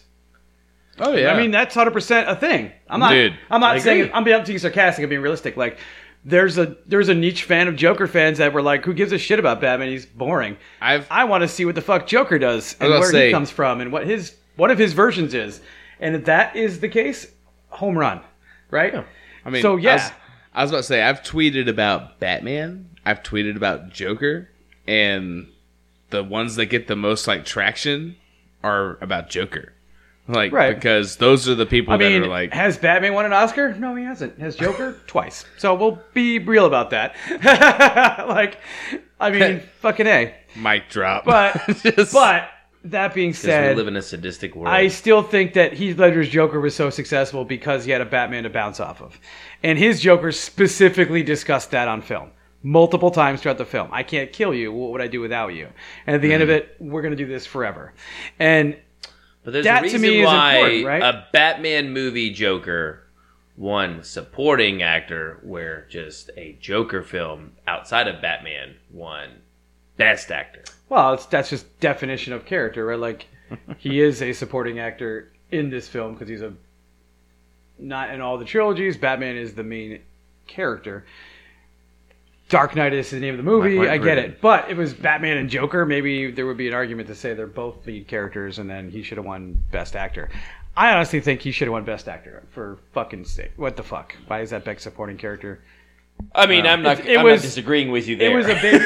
it was a baby step in the right direction, though, right? Like, Yeah. like finally Well- a superhero film gets its due as far as acting quality and storyline and storytelling. Yeah, it's- and then at the end of the day, these are stories we're being told by directors and writers, right? And but my problem is, I just still can't separate my brain from the idea that Todd told everybody and planned this whole thing. And again, this might be super meta going to my other theory of like, well, if it's an unreliable narrator, maybe fucking Todd's an unreliable narrator, and he's saying this is a standalone movie. It's got nothing to do with Batman. And then sure enough, here the fuck is Lady Gaga and Batman's coming in the sideways. You know what I mean? Like maybe he's got all this shit planned. He's got a fucking four movie thing planned over a decade. Maybe he's gonna do something else. No, I mean, But- I, I feel like it's one of those things that could easily be, and this is what a lot of a lot of Hollywood is. You could go into this having a plan. This is a standalone thing. You're not doing anything else, and then somebody approaches you with, "Here's a frick ton of money. Yeah. Let's do it." Yeah. And you're like, "I'm a human being. Money's nice. Uh, I why not? I can screw everything up now." Right. I because remember I'm getting seeing. I remember seeing an interview We'll just where get they Joel were. Schumacher to do it. Oh, you're really fucking up You now. can't anymore. no. Um, but Who's our generation's Joel Schumacher? Who's that? Who's that guy? I I can see where Brian they made Singer. this movie. That's it. They did everything they wanted to do, and then it made a billion dollars. Yeah. And they were like, Todd, can you do anything? And his interview after that was like, I don't really care that it made a billion dollars. Yeah. Like, I'm very proud of it. And I know that people want to see me do more of this. And so he was like, "So if I do come up with an idea, I'll go for it." But he left it just the same as this movie. He left it vague enough where he was like, "If everything falls perfectly and I come up with this idea that's perfect and I present it to Joaquin and Joaquin's like, "I'm in," then and only then will we do it. Yeah. And lucky for us, it happened. So Yeah. we're gonna get it. Lucky for us, Joaquin went to a Gaga concert backstage and they hung out and that was the film. So Yeah, probably. she's like, I'll do it as long as it's a musical. And he's like, what? I mean, the first one was kind of a musical, but it was the He's most like, awkward shit I you've ever seen. I did play Johnny Cash, so I could. I got this. I got it. We'll get it. And jock jams on the stairs. So we'll be cool. if Space Jam is in the movie, he's winning another Oscar. Another. for sure. Rack it up. She'll get one too. She's on. Right. She's on that page too. So that pretty much covers our final category that we usually do about the sequel, preboot, reboot. So we should probably at least talk about the beer before we do the movies in the hat. Wait, we we touched on that idea. Did we we cover the idea of a sequel, preboot, reboot? Not directly. I mean, Nah, leave it alone. we talked about whether this movie leave was. the freaking thing alone. well, not- let me ask you this. I just want to do this real quick. It's just a quick thing. In this sequel that they are planning, that's going to happen. It's been announced. What do you think the plot will be? Let's think of that. I'm not even gonna think about that. I'm gonna- I like it. Like I'm gonna say looking this. at this film and thinking, hmm, what are they gonna do? Like, I don't. I literally have no freaking idea. I'm gonna whole idea of, say. like, I'm gonna the say. rogue theory, right? go on to youtube.com search for New Rockstars Starts. joker 2 trailer breakdown Yeah, yeah, yeah. and i agree Dude. with whatever Erik Voss says Dude, first of all, he did put one out, and all it was was fucking silhouettes. That motherfucker put out an entire video on two character silhouettes and some audio. Eric is my hero. I'm just gonna put that out there, reiterate it again. How the fuck did you feel ten whatever minutes it was on that? He's the beast. He's the yeah best. it's like but 12 minutes it's something crazy, right? It's like he's insane, but also a genius. Either way, though, I can't. Like I said before, like uh, Harley's a very unique Batman Rogues Gallery character, right? Like she was created at a time that doesn't go back to the 40s, right? But we all have a. She's in the ether now because she's the only. Like she's the best character to have gone from two Suicide Squad films, one that was negating the previous one, but she is even better in round 2 mm-hmm. arguably. And on top of that, the cartoon character is iconic, mm-hmm. right? And that's her origin is in the cartoon, not the fucking comics. Now there's comics afterwards, right? There's tons of stuff now. There's a lot of stuff in origins there, but the idea of Joker being in the insane asylum, having already had a long-standing relationship with Batman, is the tougher part I have to deal with this specific situation, unless they do a significant time jump where they meet up as Joker's going back into the asylum at some point, right? Which would make sense if they did a time jump, but also what I don't even know. So I'm just putting that out there that like I would be irritated had they keep Batman out of round 2 mm-hmm. and Joker's relationship with Batman that doesn't establish his doesn't influence his relationship with Harley. yeah you know what I mean? harley is fully created based off of her conversations with a joker that has that backstory of him and batman Correct. you know i can see that And but becomes a villain with how right against Batman. But with how well Todd Phillips did at adapting this movie, But it, but even I'm thi- interested. thinking back before it even came out that they're doing a sequel, was there a need for a prequel, sequel, or reboot? And I personally would say no. There's not a need. yeah, there wasn't a need for this movie. I would say there's a want, Yeah, maybe there's one, but, not a need. I would not. I would, say, if they never made it, I'd be okay with it. Yeah, because the but film I- is great on its own. But I th- th- exactly. I feel like this But- film doesn't need anything else to make it. But yeah, do I want to see the version of a Batman go against this yeah, Joaquin Phoenix's Joker? Oh hell yeah! Fuck yes, I do. and God yeah! do I want to see what he's capable of doing in Gotham within the context of this realism? Fuck yes. Oh, I do. yeah. And is that the basis for my want for a sequel in future films? Fuck yes, it is. Oh yeah. So that being said, the if Robert Batman Pattinson shows up in this freaking movie, will I pee in my pants? Literally? Hell yeah. yeah, I'm actually about to go put a diaper on just in case right now. for the next four years, I I'll will intentionally soil myself on purpose. But For the next to your point, four years. as much as we combated about it, I do agree with you. Like, I'm okay with it being what it is because it was so good on its own, and Yeah. it does feel like every I've seen it multiple, multiple times, and every time I get the same fucking eh, like slightly uncomfortable because that's where I'm supposed to be as a viewer in this film. film. Yeah. I'm not supposed to relate to him. I'm not supposed to go, man. I wish he had done this because I would have done this differently. I would have killed that guy first, you know. Like, just like when you're, it's, and this is why I'm really glad we picked this film right after uh, American Psycho. I do remember one of my cons. What?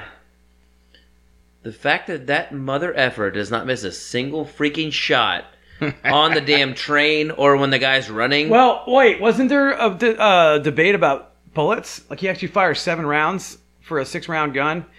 Uh, I think some of those, and so I did count.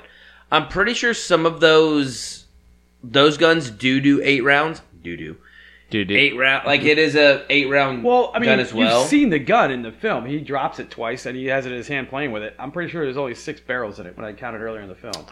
uh, if you can count the amount of chambers with the amount of times that you saw it drop, that's impressive. Because Hey. I don't. unreliable Believe you can. narrator. Well, it's not a magazine, right? You Is it six? No, but if you think about it, if he shoots seven rounds in the train scene and he shoots one on the wall, that's eight bullets. Yeah, but it, that was a while between the two. It wasn't the same day. I'm just saying. it. I like I know guns somewhat decently, um, and I'm familiar with them uh, know, there's to know like Yeah. It's that is assumed not that there'd like be six bullets, that. but there aren't. 'cause that there's caliber of a bullet is not a big bullet that it can it can have a chamber of eight rounds. So Generally, the six rounders Right, but you'd for still be able to see them on the ground. You'd see one, two opposite blocked off, and then the other two, the other two would be available, or three, if you know what I mean. Like you could see them from the side. What do you mean no? No, the way the way a cylindrical chain like a magazine is like you just see a cylinder from the side. Like it doesn't When like the gun pointed forward on the floor, you could see the the the holes facing it. When he drops it in the hospital, you know what I'm talking about that scene. Maybe. that. but I'll revisit it. If you I'm paused sure- it to look at that, that's in, that's impressive because yeah. I don't think it is not on the ground and in scene for long enough for you to sit here and say like hmm, like, that clearly has six chambers or and he's eight holding chambers. it in several occasions in view of the camera, but like But it, I'll rewatch he's it constantly moving the thing. Either way. So what was your? You're saying that his accuracy is the problem? His a- the fact that he doesn't miss anything. Yeah. I mean, Yeah. I've shot guns. I'm not gonna sit here and say I'm gonna hit seven freaking shots when I'm on a train with. I'm on a. First of all, I'm on the ground and I'm getting kicked, and then I just turn and shoot a guy right in the head. Yeah. And then that's I fairly look at the next guy. range, but the one there he shoots the guy on the run at the front of the Yeah, stairs. well, I shoot the next some- guy that's twice some- in the chest, and then I happen to just turn and shoot a guy in the back of the leg. like that shit was some. And then he's curving, running. wanted ass shit right there. Everybody's He's running. A, he's a good distance away yeah, while he's walking. yeah. and just hits him two two more times, and then obviously the last shot, like or the last couple shots, you're not gonna miss those. Yeah. but Yeah. still, Right. there I have a con. But Hey, again, anyways. uh, Maybe that's his an unreliable narrator superpower. telling the story, and he's not clearly not proficient arms dealer type level skill knowledge of weapons. He just got given one in a bag by a friend and was like, "How do I use this fucking thing? Oh, I shot a hole in my wall." Yeah, he shoots a hole in the wall and then proceeds to not miss seven shots in a row. Right. Well, he also we didn't see him reload, but he shot fucking Murray like what four times or whatever the fuck he did. Yeah. He shoots him once in the head, just chuck that and on then the ground. at least two or three in the chest. Yeah. So like the idea of the amount of bullets, the accuracy is so fucking It's like a video game. Right. It's fine. yeah, exactly. Whatever. What was I even saying? The uh, oh, the oh, the reason I wanted to I connected it to American Psycho. Um, why I liked watching it is because it's it's a hard film to watch. It's different in a way where it's like I think Bateman is so over the top that is incredibly unrelatable. He's so far away from like what an average person would experience.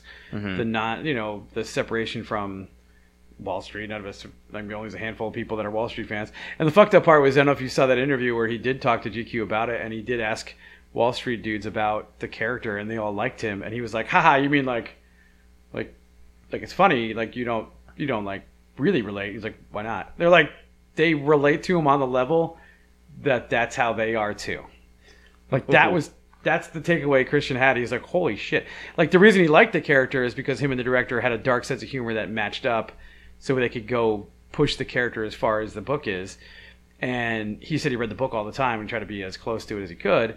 But the mm. idea of like she was laughing at stuff that most people wouldn't laugh at, and then he would laugh at. So like, all right, we're gonna be good at this film together. And Yeah. that's why they connected. But like, he still recognized it as like it's so obscene and crazy town that it's funny. Not nobody could really be like this. And these fucking Wall Street Bros are like, yeah, man, that was so dead accurate. Like that's like I felt like I was watching me up there. It's like get the fuck out of here, you psychopath. But the rest of us had a hard time watching it because it was over the top and comic. It was just it was weird and awkward and gross and insane and unreliably narrated as well. But this just feels different in a way, like darker and potentially closer to what you could experience as a regular person. and Yeah. Disappear into the the nothingness of society. And to wrap up know? this category, like Ryan was saying, we didn't need a prequel to the Joker character. I think some people there's no- wanted it. this is the prequel, I would say, if it was a story of him. Yeah, this is a prequel. Like some people probably would have wanted it, and I definitely was interested in it. We were all interested in it. This it. is like more Um, origin than we get from films. Usually, you get like a you know crosshairs over a face during an opening credit scene, but this is this isn't a side quest for Joker. This is an origin. it's gonna put that out there. 'cause You got a finger for that. Need a high five. I literally was like, I could keep this going, or I could just remain silent, and I'm just gonna But- remain silent. Just I mean, it wasn't the incredible Joker; it was just Joker. true. Um, true. True. It was Joaquin Phoenix, not Ed Norton, so we're good. We're good. But yeah, and then a sequel to this is going to be interesting. I'm I'm intrigued because this movie was so good. I am not mad that I get more. I'm just So- surprised because it was so fucking good. That, like, yeah, that's like, me. I'm like, how? I mean, I this watched was The so Star is good, Born, and I'll give don't f it up. I'll give Gaga some credit. She can act a little bit. Like she's pretty good. She got some experience. She's not an idiot, and she's not afraid to do weird, crazy shit. So she's got that going for her. So, I mean, this is kind of in her wheelhouse. You know, if they make it a sequ- uh, musical and she gets to sing, then more power to her. Yeah. I'm like, but I'm just trying to figure out where all that fits into the zeitgeist of Batman and Robin and, and Joker and yeah, all these people. I'm I'm not mad that we're getting a sequel to this movie because this movie is so good. yeah, But I am confused about where this movie fits and where a sequel to this movie will fit. yeah. So I mean, to be We'll fair, see. they left in the fucking asylum, so that's where they meet. So it's Yeah. pretty, pretty direct. But- now, is it a time jump or a direct link? Yeah. That's another question. how it will fit into the rest of the DC universe if they decide to make it fit. That's that's where I'm struggling. Yeah. But I'm intrigued and I'm somewhat excited to see where they go. Fair enough. So, before we see where we go on our next movie, should we Wow, break down our actually beer real quick? Uh, really smooth. But Thank you. Excellent segue. Success. I've had about I about call it a win. I've had about four to five months. Practice. uh, You've been running that across the mirror. Before we find out where we go, where we go, where we go. what about guys? Where are we going? Paul's like, I'll play the other seven characters. oh, shit. but now we have a Creature Comforts Hazy IPA, Yeah. Galactic Space Circus. Yes. delicious. Circus. There's a there's a connection. Yep, Done. we all we all Wow, know where the connection done. is on this one.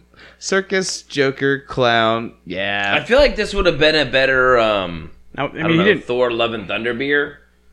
I think that's when I bought it. I think that is, Thor: but Love and Thunder or Thor Ragnarok? Because both. because I mean, Jeff Goldblum by himself is a circus. They are both galactic space circuses. It would have been circuses. Circuses. there was screaming goats in that one, though. You're right. Screaming goats is very circus. very. Is Andy is Andy Serkis in either of those? Probably. Uh I mean, he probably mocapped the goats. Maybe I don't know. Oh, oh, one hundred percent. I know that Taika voiced the goats because that's his fucking bag. Way too many 100%. So, just to get off topic, um, because I've been in this Lord of the Rings mood, I've been watching literally everything Lord of the Rings, Mm-hmm. and I watched, I rewatched the um, like the COVID recap, like the group, the cast get back together, yeah. and the fact that they ask Andy Serkis stuff about him and his green mocap suit, and then the final person to come on and ask questions is Taika Waititi. Yeah. He's asking, he's asking just random questions about Lord of the Rings stuff, and I'm like, this is making my life very happy. Taika is asking the Lord of the Rings cast trivia about Lord of the Rings. This is amazing. It's just incredible. Man, But Anyways, sorry. back to the topic. beer. worth it. What do Space you guys think? What do you guys think? Go. Oh, it's, a, space it's fantastic. It's oh, good. I Always like been it. great. I'm a fan. It's good All right, comforts. Why So, yeah, it's, it's creature comforts can do. it tastes literally no very. wrong. It does taste like in the in the like a it's like a close cousin to Trop though. Very orangey. It's like the grapefruit cousin. It trop. is. It is much juicier, less Yeah. bitter, Mhm. much more of a juice. I'm not gonna go over there. I'm not going. To the joke about the Buffalo Dick. The Joe juicy beers, double. Juicy doubles. The juicy got back. double. Not gonna do it. Not doing But no, it. it's it's juicy. it's juicy. It's hazy. Yeah, It's a it's a I nice. can't. I can't see through it at all. It's hazy. It's a nice. Yeah, this is the bit where Paul and I start saying it literally tastes like Sunny D, and Whit goes, "What the hell are you talking about?" This and then he like takes one more cactus. sip and he goes, "Oh, I found it." I'm Yeah. just a goddamn hint of orange, and then right at the end. That happened one time, And we'll never let you forget that one time. It will always and I admitted it. It was on the air. It's recorded, but also oh. many Oh. times after when we mocked you many other times. Because that was always fun. But no, it's it's really good, especially on draft. If you ever get it on draft, like oh, it's those uh, juicy flavors are just enhanced. And Nice. Hands I want to say I got it on draft, and then I was like, "Oh shit, I gotta go find this beer," and I went and bought it, and then it's been sitting in the fridge waiting for us I to pull it I've- out. I think I've bought this probably like four or five times to have it in my own home. So Yeah. I'm a. Is it I've, like- I've always been a big fan. Is it one of those beers that, like you were saying, the draft is good? Is it how much different? Because one of my biggest letdowns is when you have a dope draft beer and you're like, I'm gonna find this, and you're like come out of a can, you're like, not even fucking close. What the shit is this crap? It's not, It's a Like- they're getting better at that lately, but yeah, it's to be a not total letdown. drastically different, but it definitely is enhanced. Kind of like when you're making uh, sauce or an ice cream, and There you're go. really close on the flavor, Yeah. And you're like, "That's practically perfect," and then you add just a pinch of salt, Yep. and it Eh, all what it was those missing. flavors just bloom it's out. that. So I listeners? need to add salt to my can. This Hurt. is this is nothing for you to relate to. This is just between Whit and Paul. So you can just go back and I mean, say there's a kitchen. It's I okay a if none We of this makes prove it sense to Ryan. you. You can you can see this in real time if you want. Go make some sauce and add a salt to it for Ryan. Bland, yeah, it- tasty. it's like that where it's like uh, you already have all these flavors, but it's just a a hair or one layer just elevates when it's on a draft. I don't know what it is that makes it so different with beers like that, but draft versus can, you can always tell. And then can versus bottle, you can sometimes tell. yeah. Um, There's only a handful of beers that I've had to go the opposite, going, yeah, better in a can. Like it's only like there's a Yeah. couple out there that exist. Uh, it's not mean, Guinness. That's hey. not one. sometimes, sometimes you just don't need the sequel, right? Right. Yeah. Go fuck yourself. Uh, Heyo. anyway, Speaking of segues, What's no. next? brick wall into the wall. Hand me that hat. But yeah, so before we do the hat, uh, Galactic Space. Circus. Give it to me now. It's worth Give it. trying. Well, you gonna pick? Oh, you have to pick. I forget. You're the one who always picks. Ryan Not always shit. picks out of the hat. I'm cursed. I feel like you should. At this point, it should have gone. Hey, maybe somebody else picks my shit out of the hat, but You put shit in my hat. I took a giant dump in your hat. That's what I was trying to get at. Please, for the love of God. Oh shit. Oh shit. Fuck yes! Is it actually it your pur- it handwriting? It is actually my handwriting. Is it- Oh, it's We your did handwriting. it. Holy hells. We oh, have damn. done it. I mean, hold on. Before you pick yours, because I know what yours is. What's the one that Whit redded? It's written in blue. Okay. All right. I'm gonna see which one. It, okay. Okay. Wait. How the fuck did you get there? So we were talking about like the scene where he's like watching his TV, and one of my favorite cameos in this movie is Justin Theroux. so I picked right. Zoolander. That's a deep cut. Ooh. I always, every time, this time and last time, forgot about his fucking comedy cameo. yeah, Because he's not, like, the part about that that kills me is that he's not a fucking stand up. And there's so many, like, there's another guy in it, right? There's another, like, the guy, Gary Gulman, I think, is the com- comedian that goes on before him on the, in the comedy uh, club. You're talking about Yeah. the one that goes on before a Murray show, right? yeah. But, he's like- in this movie. Or the one that's on the he's- show that he sees him and he wants to be him. Yeah, he's reenacting him Right. meeting Murray. But like, there's a bill. I mean, Marc Maron plays his fucking assistant, who is a god comedy comedian, and that motherfucker doesn't even play a comedian. Like, there's comedians in this film not playing comedians, and then Justin Theroux just, I'm gonna be a comedian. Yeah. fuck it. So I picked So interesting. Zoolander as my ultimate bonus one. Yeah, you check that son bitch in there. Yeah. Check the table and we spill their beers just for Zoolander. Just for Zoolander. But, I can dig that. But- That's one of my favorite comedies. but, But that is not what we're doing. We are doing um, probably if I were to give you a top five of my favorite movies of all time, it's a this pretty, movie would be there. it's a pretty high pick. It's a pretty high. I would put it I- as the fifth of all time for I- me, but I would put it as Can I guess? Because No. I know. top, top No. tier. no, top can't tier. guess yet. Can I give you a hint? Um, I will give you the connection, and then you can guess. I know the connection. Who's the connection? The connection is the guy in the uh, asylum that gives the papers yeah. to Arthur, Yeah. and he Tyree plays Williams. Mr. Davis and Enter the Spider Verse. Yes! That is correct. That Dude, is Dude, correct. they put that at his first film. He does audio, and they didn't put Eternals. When Ryan said my top five, I was like, "Well, it's And not IMDb is the Ragnarok." first one that pops It's up. It's not Ragnarok or Lord of the Rings. What and I was it? like, and it's yeah, and it's not. well, there's three Lord of the Rings films, so that's like fuck. It's pretty.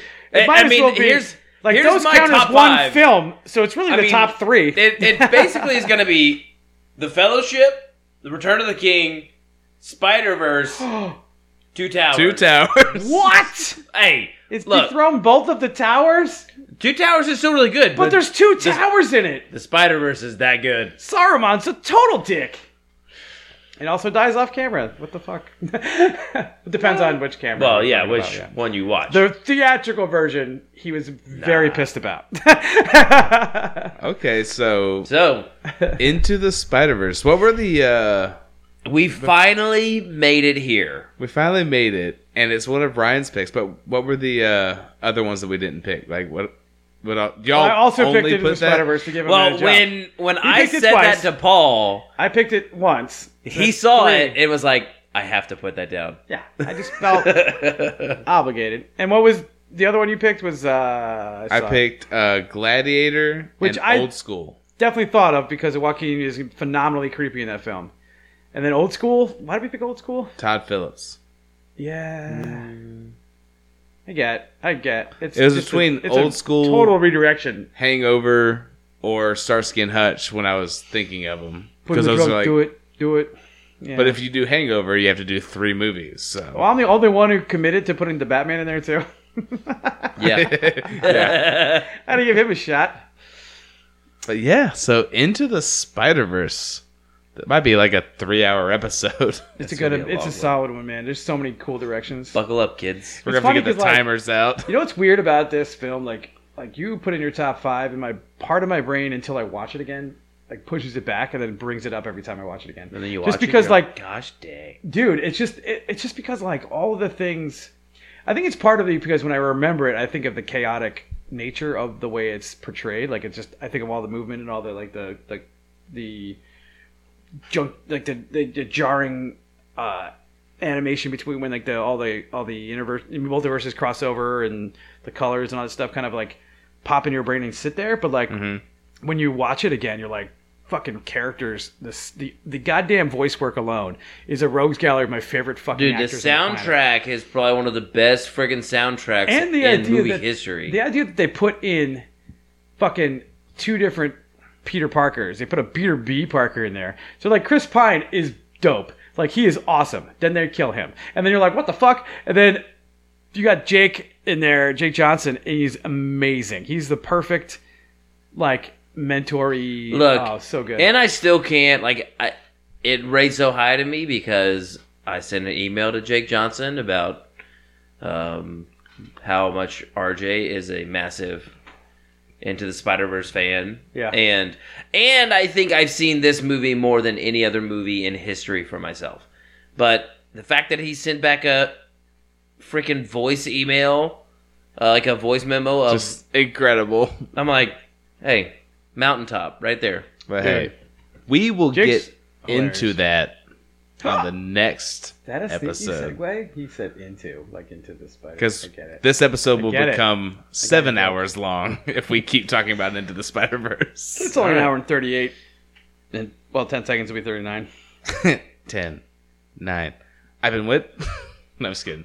Um, but yeah, so until then, this has been really fun. Yeah. Even though it's a very dark movie. Yeah. It's So, been a fun, uh, but also it's a fun conversation. Let's put it that way. Yeah. It's been fun to be back.